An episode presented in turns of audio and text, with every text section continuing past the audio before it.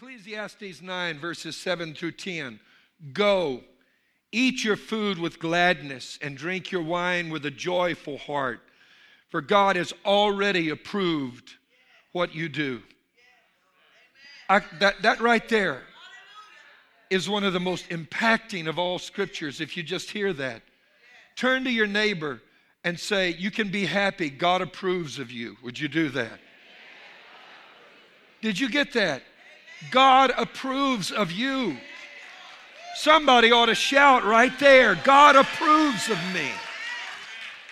Does that mean He's pleased with everything in my life? No. But you're His child, and just like your children, amen, are loved by you unconditionally, God loves you the same way. Always be clothed in white. Always anoint your head with oil.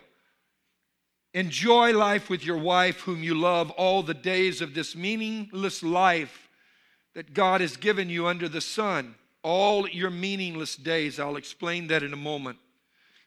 For this is your lot in life and in your toilsome labor under the sun. What is your lot in life?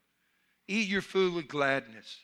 Drink your wine with a joyful heart and know that God approves of you. Be clothed in white what he's meaning is don't go around wearing sackcloth and ashes. That they would have understood it to mean that in their culture. In other words, get rid of the depression in the morning. Amen. And be anointed. Tell somebody the depression ended already. Would you do that? Tell somebody this is my year to be anointed. Would you do that? Anoint your head with oil. Enjoy your life with your wife. Tell somebody my family is going to be blessed this year my marriage, my relationships. How long? All the days. And it says of this meaningless life, some people's life have no meaning. God is here trying to give us meaning. Amen. And it says, whatever your hand finds to do, do it with all your might. For in the realm, listen to this, in the realm of the dead, where you are going, there is neither working nor planning nor knowledge nor wisdom. In other words, buddy, you got one shot. Live it up right now. That's what that literally means. Don't keep postponing happiness to another time. Now, I want to read this in the message by Eugene Peterson. Eugene Peterson has written the message, and it's a conversational Bible meant to supplement your reading of the Word of God from other sources, listen to what he says instead of go eat your bread or your food with gladness. He says, seize life. Eat bread with gusto. Drink wine with a robust heart. Oh, yes, God takes pleasure in your pleasure. Dress festively every morning. Don't skip on colors and scarves. Relish life with the spouse you love each and every day of your precarious life. Each day is God's gift. It's all you get in exchange for the hard work of staying alive. Make the most of each one. Whatever turns up, grab it and do it. And heartily. This is your last and only chance at it. For there's neither work to do nor thoughts to think in the company of the dead where you're most certainly headed. Just by way of observation, if you question that last part, I would challenge you to be aware that all those he spoke to when Solomon wrote this many, many years ago, they are now where he said they would be. In connection with that, Hebrews 12, verse 1 through 2. Therefore, we also, since we are surrounded by so great a cloud of witnesses, let us lay aside every weight. I spoke on that last week in a different context. And the sin which so easily ensnares us, and let us run with endurance the race that is set before us. I want you to really look at verse 2. Looking unto Jesus the author and finisher of our faith, who for the joy that was set before him endured the cross. Amen. Listen to that. and despising the shame, has sat down at the right hand of the throne of God. Powerful. Father, today speak a word to our hearts that will guide us and direct us. Your word is a lamp unto our feet and a light unto our path. Let it illuminate the path we should take this year as individuals and as a corporate body of believers. I really believe that something has broken through. As I mentioned last Sunday, I'll talk about again today. God, help us to be able to walk in the fullness of everything that you have for us, reserved for us to fulfill these very scriptures that we can seize life, live it robustly and happily, not in depression or sadness, but rather as anointed men and women of God enjoying our families, our marriages, our businesses, our lives here. Help us to make them count. In Jesus' name we ask. And everybody said, Amen. Based on these scriptures, I think you will agree with me. Life was meant to be un- enjoyed.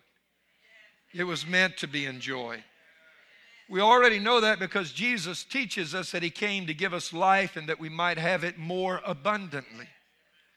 It is an undisputed fact, however, that those who make their lives count for something significant enjoy the lives they live more than those who do not have something significant to live for.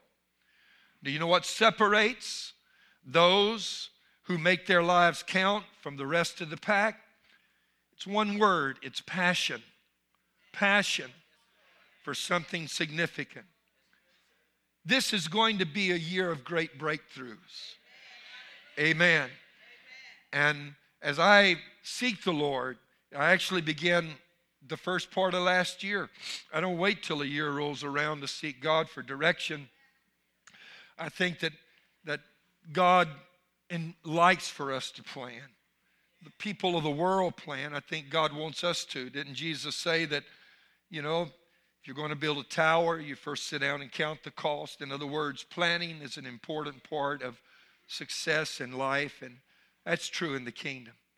Earlier this past year, I was seeking the Lord, and I really felt God impress upon me the direction that He wanted us to take this year. And it was unusual because it came so early in the year, and I knew I had my assignment for last year already cut out for me. And there wouldn't be time to deal with both. And as I prayed, I realized that what he was speaking to me about was for the year 2014. Now, last year, in many ways, was for me very challenging. As I mentioned last Sunday, um, I went through a lot of warfare last year. That's not something I normally talk about. I'm mature. I'm mature in my years now. I'm mature in a lot of ways. I'm not impulsive. I'm not as young as I used to be.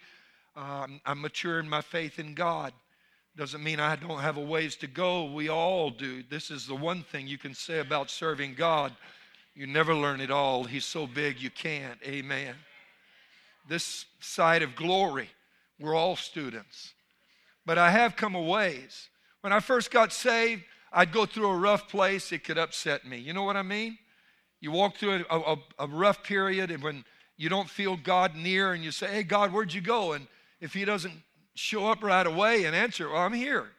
You, you go through a few more days of that, and then you, oh, God's forsaken me. God, why'd you leave me? You know, I'm not like that anymore. You know, I figured out that God doesn't ever leave me nor forsake me, He's always there. Amen. I've been in this long enough now to know He's a friend that sticks closer than a brother. And even when I think He's not there, He's there. he is. I just don't see him sometimes, but he's there. I love that story from the book of Daniel where the three Hebrew children are cast into the fiery furnace for refusing to bow down to worship the idol to, made in the image of Nebuchadnezzar. You remember that? They were bound and thrown into this superheated furnace. It was heated seven times hotter than any other. And, and to the amazement of King Nebuchadnezzar, who expected them to be consumed in an instant, he looked in and they're walking around. And all the flames did, are you getting this? Was burn the ropes off they had been bound with. Didn't even burn their clothing. And he said, Didn't we throw three into the fire? Because I see one, two, three, four. And he said, The fourth is like the Son of God. He saw Jesus walking around in the furnace with the three Hebrew children. Now, this is what is amazing that I love about that story. When you read Jewish rabbinical writings, and there were Jewish rabbis that lived in that day, this is what they wrote. They said that when the king looked in the furnace, he saw the fourth man. But the guys walking through the flames didn't.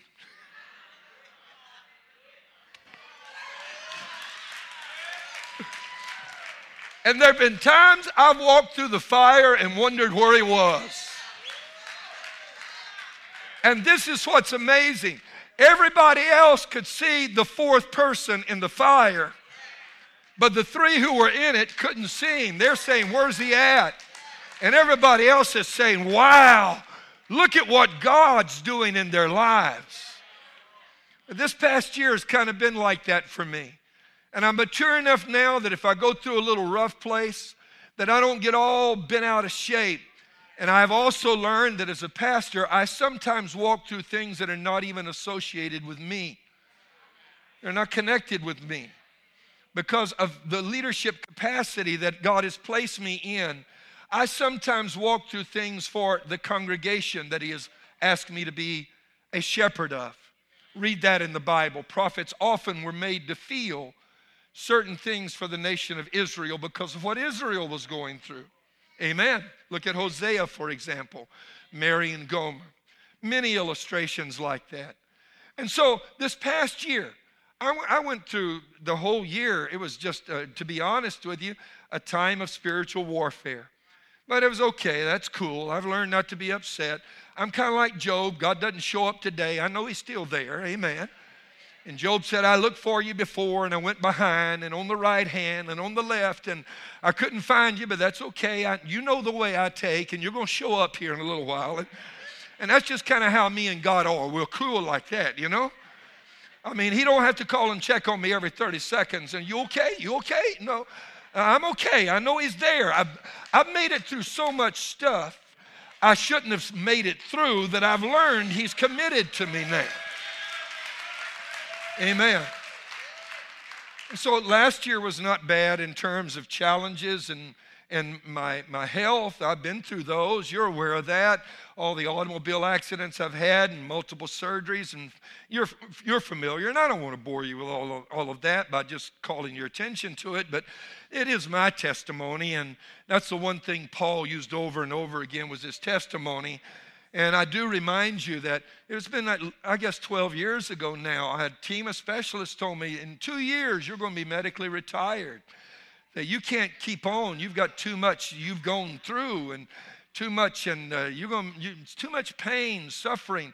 Oh, you're strong. You're persistent. You're you're you're you're going to keep forcing yourself to walk through it. But trust us, we've been through this with a lot of folk two years, we've been through this with professional athletes and others. Two years, you're going to be medically retired.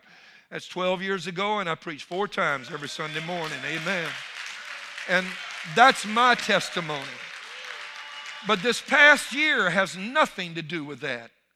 No physical situation. I feel great. Amen. I do. Amen. I'm just getting my second win right now. I'm serious. I'm having the time of my life. And it has been challenging in terms of spiritual opposition, the intensity of the heavenly warfare. I'm not talking about people hating me, or I mean, even some of that probably manifested once in a while, you know. And, but that was their problem. I learned one of the most important things in life is to know who owns a problem. And if you don't like me, that's your problem, not mine. no, I don't mean to, I don't mean to sound arrogant. I'm gonna love you anyway. And so you, you just go ahead and hate me all you want. I'm gonna love you in spite of it. But the latter part of the year, the last two months really became intense. And then, as I shared last Sunday, was flying out of Africa last Friday night, got on the plane, At 11 o'clock, we took off a little after 11 o'clock. Flew all night, landed in Amsterdam. I went to sleep on the plane when we landed in Amsterdam. I grabbed my carry on bag, put on my little jacket, and I walked to the lounge and sat down waiting for my next flight. And as I was walking down F Concourse in Amsterdam, Schiphol, because that's where our plane had landed, so I'm walking from the gate that we have arrived at toward the lounge, which is at the end of F Concourse. As I'm walking, I'm thinking something feels different. And I don't feel quite the same way I did when I went to sleep last night.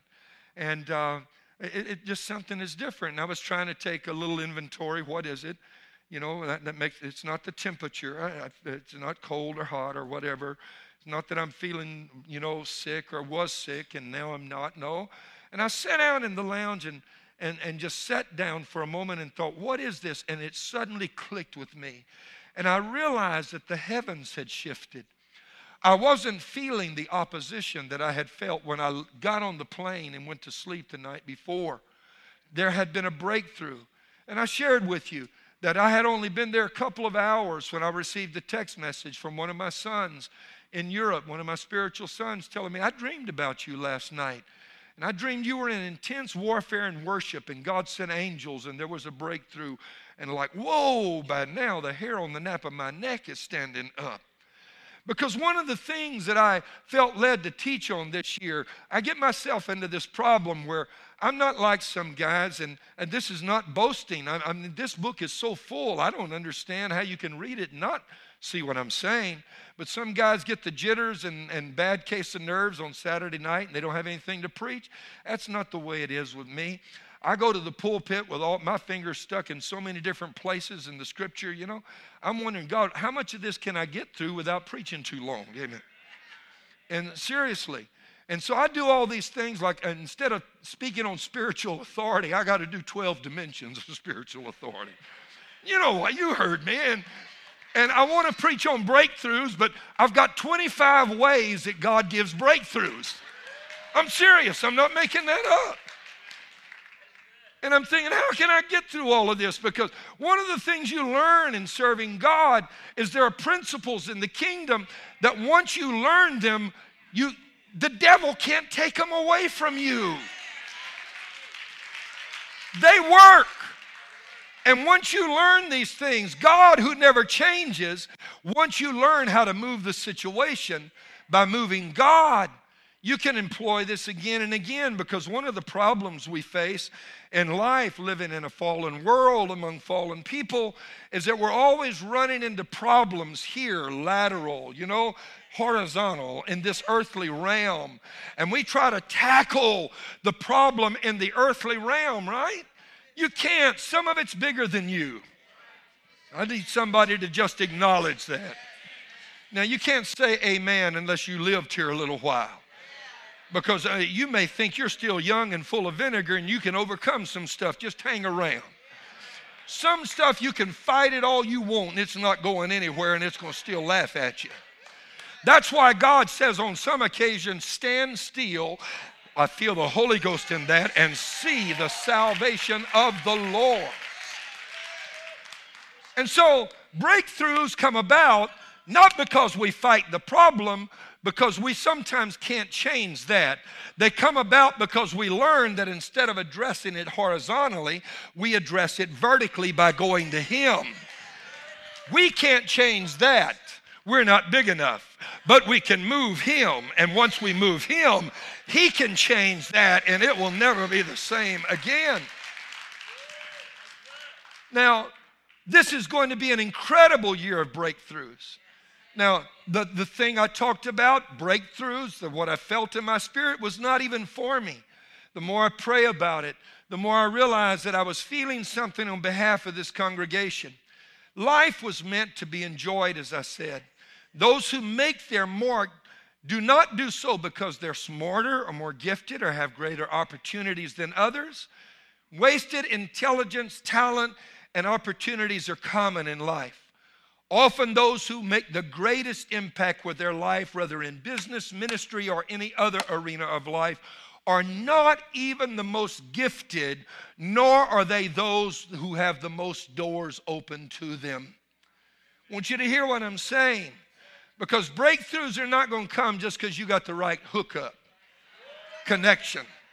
This isn't going to be your year just because you got doors opening for you. And that's why you ought to be encouraged because if you don't have any doors opening for you, this message is for you because it's not about open doors. Amen. It's the ones who make the best use of what they have who end up excelling. They have passion, and passion propels them to dimensions and heights that others with greater talent, skills, opportunities, and resources often never attain to. That's true in ministry, business, family, anything you want to talk about. It's not the talent that you start with. It's not the giftedness, it's not the connections, it's not the open doors, it's not the hookups, none of that. Not the sponsors, not people, angels opening doors on your behalf. No, no, no. I'll tell you what it is it's your passion that touches the heart of God. This is why I've read these verses here today. What your hand finds to do, do it with your might. That's passion. Again, he says, seize life. Eugene Peterson, eat your bread with gusto, drink your wine with a robust heart, because God takes pleasure in your pleasure. Amen. Dress festively every morning. Don't skip on colors and scarves and relish life with the spouse you love. This is going to be our year for living life passionately. Amen. As we move on here, there's some things I would like to share. Too many people cry. Just let, hear what I'm going to say. Too many people cry about the chances they never had. So it's not about chances. Too many people mourn chances they never had while never noticing those that are standing right in front of them. Amen. It's also unfortunate, and I need to address this, that very many people believe that today's world has changed to such a degree that you now need to forget God, forget righteousness, delete those words from your vocabulary if you're going to really have a good life. Amen. Don't be radical. Don't mention this God thing. Don't bring him into this. You know, don't you realize where we're living? This is 2014. Look, it's true that some people succeed without God and without observing the principles of the kingdom. You know what drives them to succeed? It's this very passion that I'm talking about. Passion is so powerful that even without God, you can make your life count. Now, here's what you need to know. You need to, if you think that that that that that you don't need God someday and you can do it all on your own with passion, uh-uh, read Psalm 73 verse 2 through 3. Look at what the psalmist said here. But as for me, my feet had almost stumbled, my steps had nearly slipped. Why is that? For I was envious at the boastful. Oh, everybody's boasting these days. Come on, help me out. Profiling, you know what I'm talking about. Out there styling, moving around. Look at me. Amen. Everybody's got their own reality show these days. Trying to show it up, live it out, you know? Stunting like my daddy, Little Wayne, used to call it years ago. I was envious of the boastful when I saw the prosperity of the wicked. You say, hey, everybody else is doing it. Why not me? I'll tell you why not. Because you always need to hang around a few more verses. Tell somebody, don't leave. Hang around a few more verses. Would you do it? Because Psalm 17, uh, 73 and 17 said, Until I went to the sanctuary, then understood I therein. They may be looking good right now, but later on there's a hard time coming. I want to talk to people that want to live the rest of their days seizing life and enjoying it to the fullest. So, yes, you can, you can live your life and ignore God and have enough passion to succeed, but someday this will catch up with you right here. On the other hand, I firmly believe that you can honor God and be successful at the same time. That's God's plan and His will for your life. Would you agree with me? Amen. Just so that we know that I'm not just saying this, I'm not just speaking and shooting from the hip, as it were.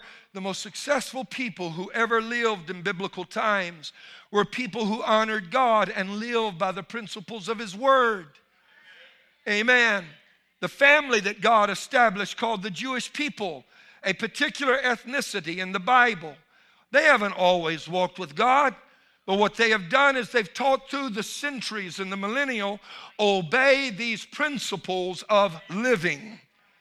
They may have forgotten the God in some cases that gave them the principles. But do you know that even up to this day, there is not an ethnicity in the history of mankind that has been as blessed as the Jewish people remain to be blessed today. Amen.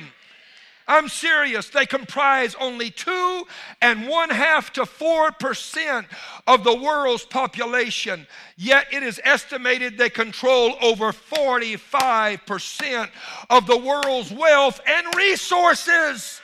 Why? Because if you have passion and you honor God's word, God's going to make some things happen in your life. Turn to your neighbor and say, This is our year for passion. Would you do that? Yes, it is. Can you feel it? Can you feel the passion? I've asked you to turn your face toward God this month. And this is our month to have passion for seeking God and prayer and fasting. Amen. It's going to affect everything we do throughout the rest of the year. Passion is actually what causes even those who ignore God to succeed. So powerful is the principle of passion that you can climb to the top and be successful in your life, even leaving God behind. Just remember, though, a few verses later, you got this to face. Amen.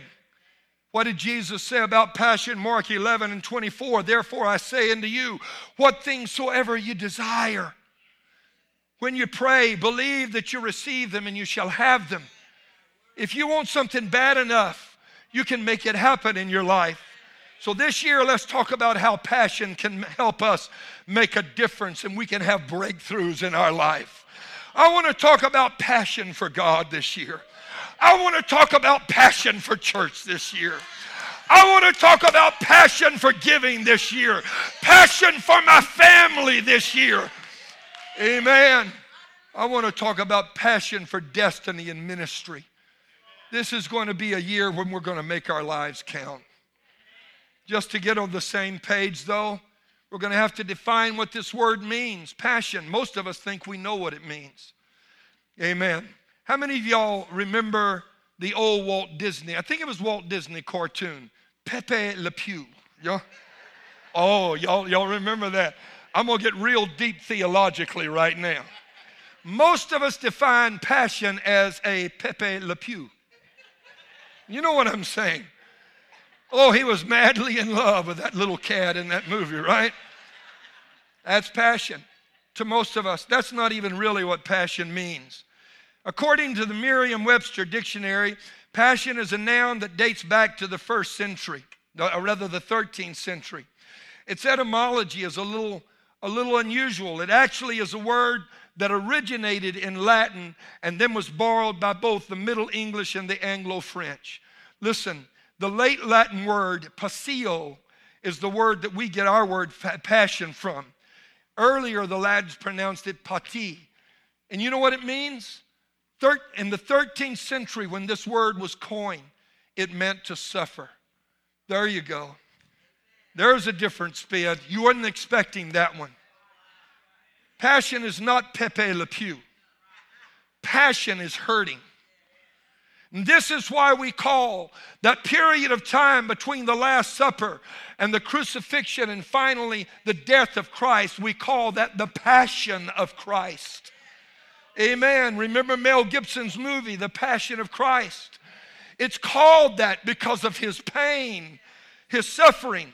Over the years, meanings have changed. Very many of the words we incorporate into our daily vocabulary don't mean what they meant when they were first coined.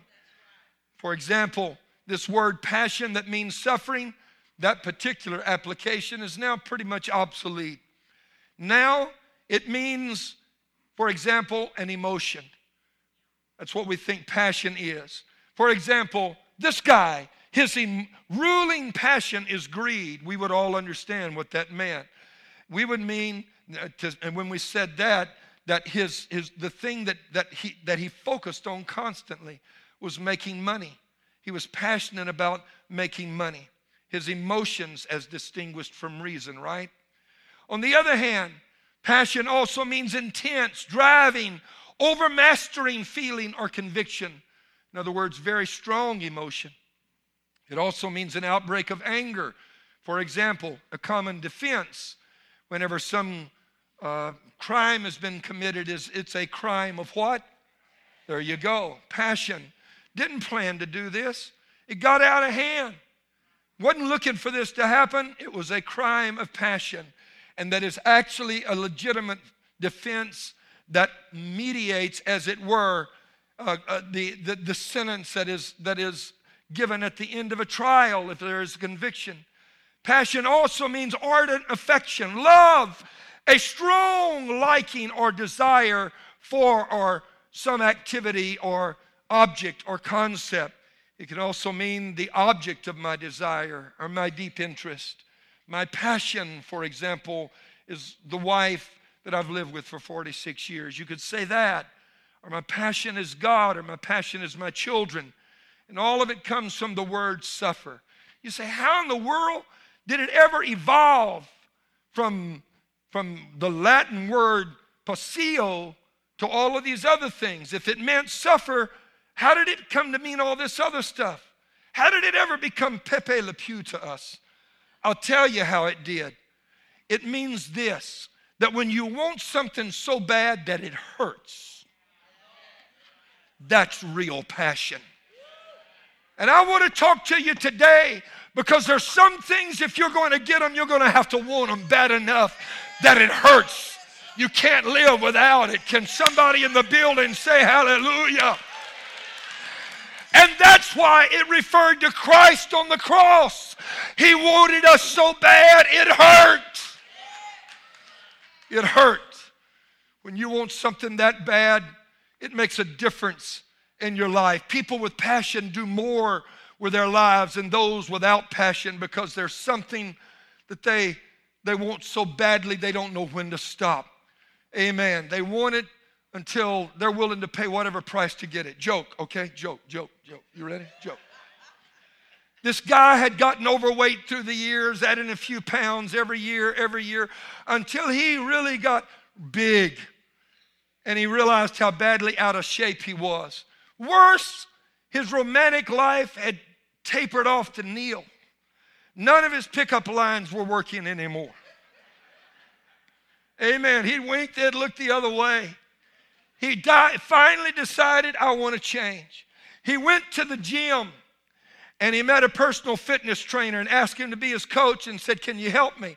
And the fitness trainer said, I can. He, the, guys, the guy said, I can't get even a single date. Nothing works anymore. And he said, Can you help me?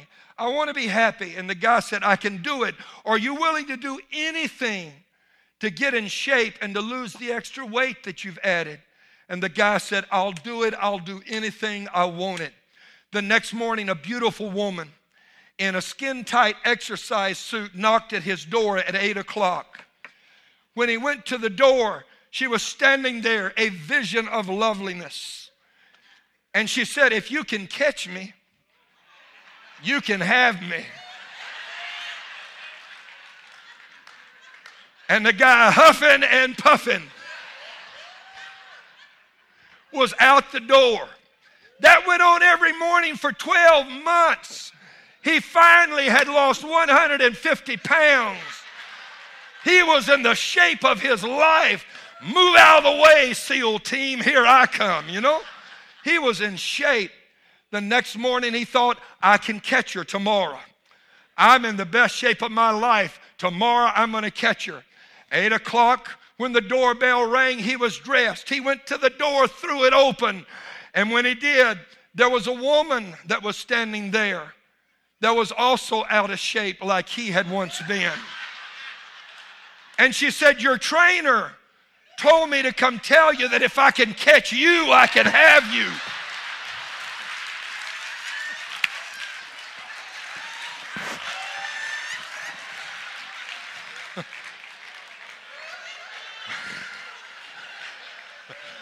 When you want it bad enough to hurt. Amen. The French philosopher Francois de la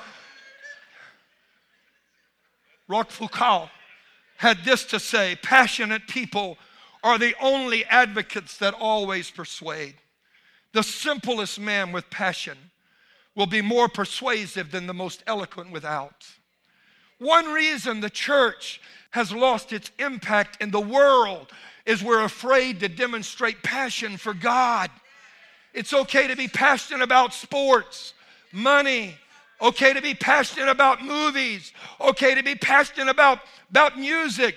Just don't be passionate about God, right? Wrong. The world is not touched until they see passion. Amen.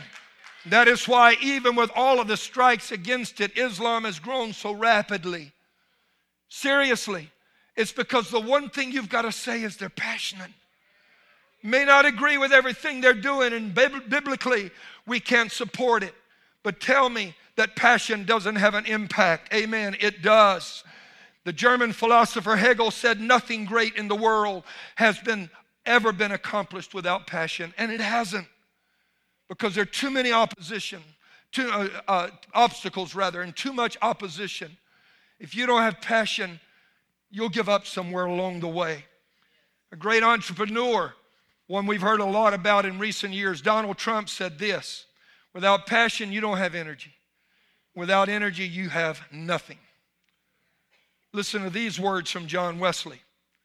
When you set yourself on fire, people love to come and see you burn. This is our year to set ourselves on fire for God. This is our year to burn where somebody wants to come watch the flames. Amen. So, as I said, it's perfectly acceptable now to be passionate about just about anything but God, and I'm just about done already. The course of this year, I'm going to teach you how to have passion for the things that matter most so you can have breakthroughs that are unprecedented and unparalleled in your life. You say, why is it that having passion for God has become so unpopular? For the very reason that I'm preaching today. Without passion, you get nothing done. The devil wants to stop you in your tracks. He wants to silence your voice.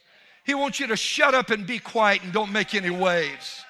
He wants you to go to work and spend the rest of your life not make your life count. And this is why in the book of Ecclesiastes 9, it goes on to say, Enjoy life with your wife, whom you love, all the days of this meaningless life. You ever get bogged down into accepting what the world says, your life loses meaning. You hear me? That's not God's plan for you. God wants you to enjoy your life, seize life. Amen. Eat your, your food with gladness. Yes, He does. God takes pleasure in your pleasure. Billy Graham said this about, about passion for God. If Christianity is anything at all, it is everything. Think about the profundity of that statement. If Christianity is anything at all, it is everything. Wow. What a truth in just a few words. That is enough for you to go home and think about the rest of your life. That if there's anything at all to the existence of God, if there is any possibility that there's a hereafter where your spirit lives forever, if heaven and hell are real and the Bible is true, and if God does want to bless our lives and the Bible is His guide to teach us how to have a more fulfilling life here, then Christianity is the single most important thing you will ever study in your life. And God is the single most important one you will ever come to know and embrace. If He is anything at all, there is no middle ground. He is everything. You can't afford not to be passionate. And I believe that's what God's challenge to CT is this year. Let's live life with passion. Let's seek Him. Let's know what it's like to have passion for going to church. It's okay to be passionate about the Texans, but suppose you have a greater passion for the house of God. Is there anybody that can say, I was glad when they said unto me, Let us go to the house of the Lord? Passion. This is why the writer in Hebrews tells us that in this race of life, we should look to Jesus if we want to see an example of how passion makes you achieve your objectives. Amen. He says that lay aside every weight and the sin that does so easily beset us. When I read that verse, because of where I travel so often, I always think of the Maasai and these Kenyan runners that win every marathon. You know the ones I'm talking about? Kipchoge and some of these others. I've seen these guys. Nairobi is over a mile high. The Maasai are a nomadic people, and they don't own property, generally speaking. These guys were raised walking wherever they went. When they reach the age of being young men, they're called Morans, M O R A N. Used to, if you wanted to become a man in their culture, you had to take your spear and your pango, which is a long knife, and go out into the forest or the plains of savannah the Masai Mara and kill a lion barehanded with those, those weapons. Otherwise, you didn't get to marry. So if you wanted it bad enough, you had to go out. And, that's wanting it bad, that's all I can say. Amen. And some of them still carry the scars to this day of their encounters. While I was there this week, there was an article in the paper about five of them that were mauled by a lion. Mauled by a lion. Well, if they learn to run in no other way, they learn to run getting away from the fella, is the way I figure it. But whether it's the New York Marathon, the Boston, or whatever it is, who always pulls out in front? And you know, I see these guys when I'm in Nairobi. They're running everywhere. They don't use cars. I'm talking about the very ones you read about. They're running down the street. They've got nothing in their hands. They let everything go. All they have on is their running clothes and their, their track shoes, and they're out there. They've laid aside every weight. You know why? Because they've got a goal they're passionate about. What am I talking about? This is what the writer says to us. We should also do the same and emulate them, for that's what Jesus did. And who, for the joy that was set before him, next verse, says he endured the cross and despised the shame. And look what happened. He sat down victoriously at the right hand of the throne of God. I'm closing, really am. But I want to tell you, in this life, you only get one shot. And that's what Ecclesiastes said. It's going to be over with before you know it. Make your life count. What your hand finds to do, do it with your might. Find a significant cause for your life. Get involved in the kingdom. Make your life count to your family. Make your time spent be well spent in this earth.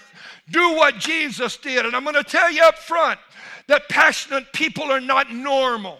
Normal people don't want to make any waves, they don't want to rock the boat. But when you get passionate, you'll plat a, a cord of whip into a whip and you'll walk into a temple and throw over tables and chase money changers.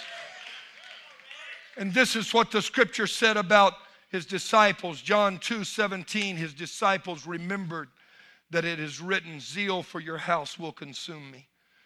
When your passion is so great that it eats you up, your life gets out of balance. I'm to tell you that up front.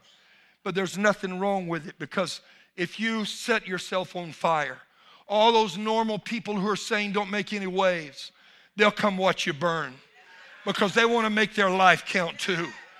They're so tired of their meaningless life. They're so tired of their empty life. They're so tired of not having a life that counts. Don't be afraid. Go ahead because if you do and you set yourself on fire, this is what Isaiah 53 12 said. Therefore, I will give him a portion among the great, and he will divide the spoils with the strong because he poured out his soul or his life unto death. Pour yourself out for something. Pour yourself out for something. Amen. Too many people merely exist. And as I conclude, I think of Elijah who needed a replacement to put into ministry to take his place as he was about to depart and go home to his reward.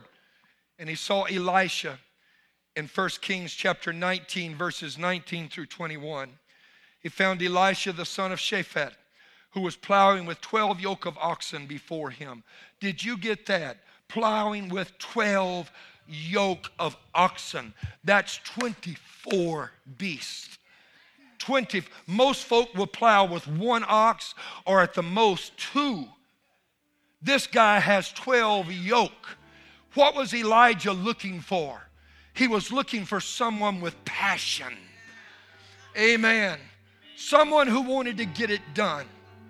Someone who would give it everything he had he, he needed somebody like that to be able to go to heaven himself and release the anointing he had carried to be passed on to his successor.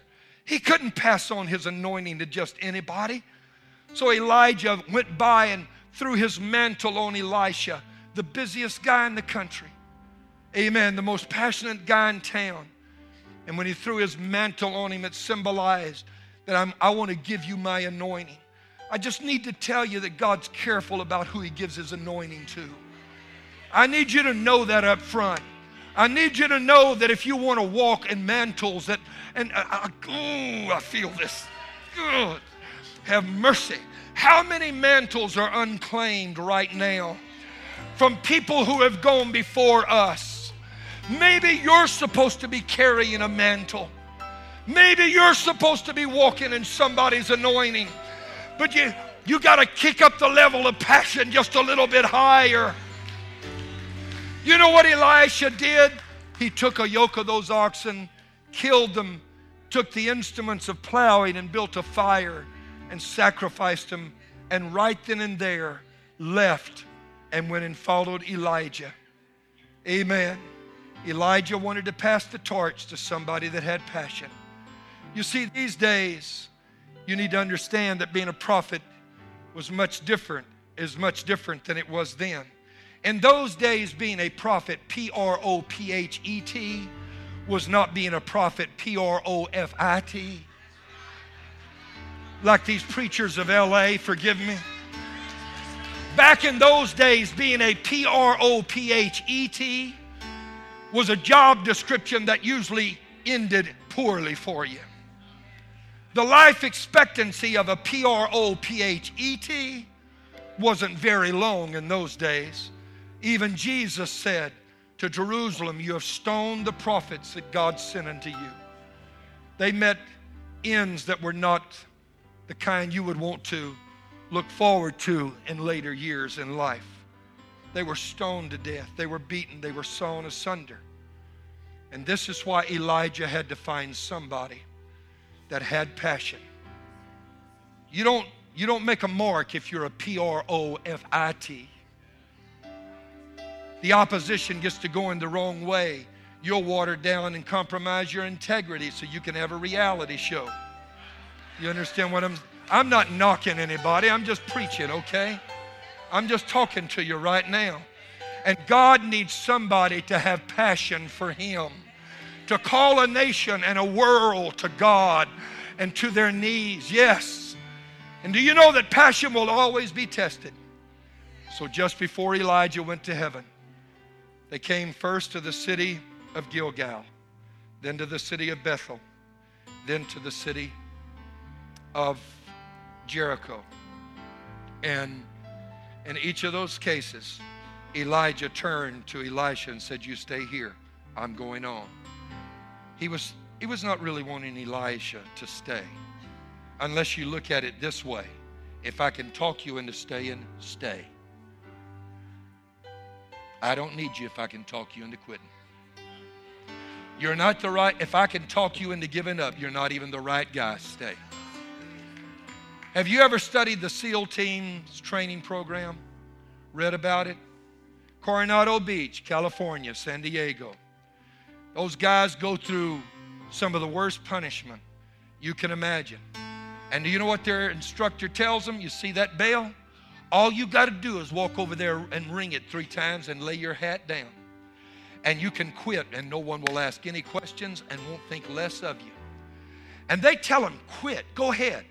When those guys are shaking with hypothermia and they can't move a muscle, and some of them are groaning and literally throwing up because of the exertion, passing out. They literally put them in a pool and let them drown and resuscitate them, tie their feet together and hands and make them pass out, and then pull them back up and revive them. And they say, See that bell? Too much for you? Go ring it. Because if you got any quit in you, we want to find it right now. And this is why America has one of the strongest fighting forces in the world. Because if there's any quit, we're going to discover it before they get on the battlefield. This is what Elijah's doing to Elisha. You got any quit in you? You stay here. He said, I'm not staying, I'm going with you. And they together went on. And even the sons of the prophets came and said, Do you know your master is about to be taken away today? And sometimes you got to do what Elisha did. He looked at him and said, Yeah, I know it. Hold your peace, which is nice for, I understand, shut up and mind your own business. Amen. I'm done. Stand with me today because your passion will be tested. But if you can hold on, this is a year for breakthroughs. Come on, somebody in the building. This is your year for a breakthrough.